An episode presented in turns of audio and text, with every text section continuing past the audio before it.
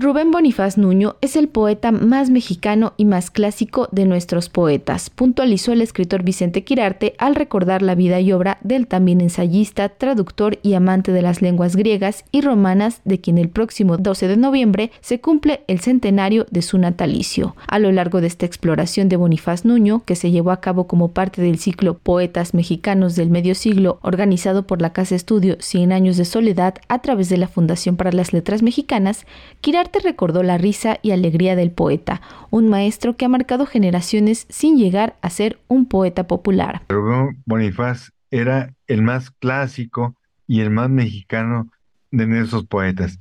Y lo sigo pensando. Yo creo que Rubén supo combinar muy bien lo que era su herencia de los clásicos con la poesía popular de ese gran poeta que fue José Alfredo Jiménez. En una ocasión le pregunté al poeta Bonifaz qué opinaba de José Alfredo Jiménez y él me dijo, es un poeta nato, incentivo, maravilloso. Eh, no podemos explicarnos cómo, pero le pegaba fuertemente a la pelota, ¿no? José Alfredo.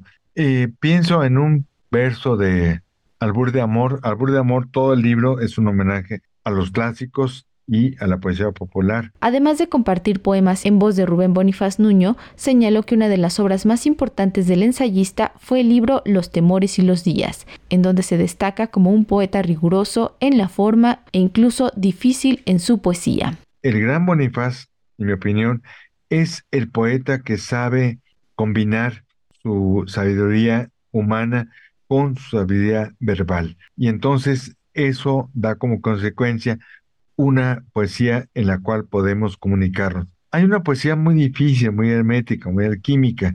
Por ejemplo, Siete de Espadas es un libro profundamente eh, difícil porque Rubén Bonifaz quería ser héroe y mago. O sea, admiraba con igual a Ulises y a Einstein y a Newton. Él quería ser como ellos, quería ser un científico.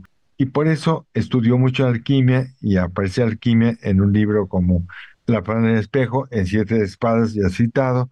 Es muy difícil de pronto Bonifaz, pero siempre es maravilloso.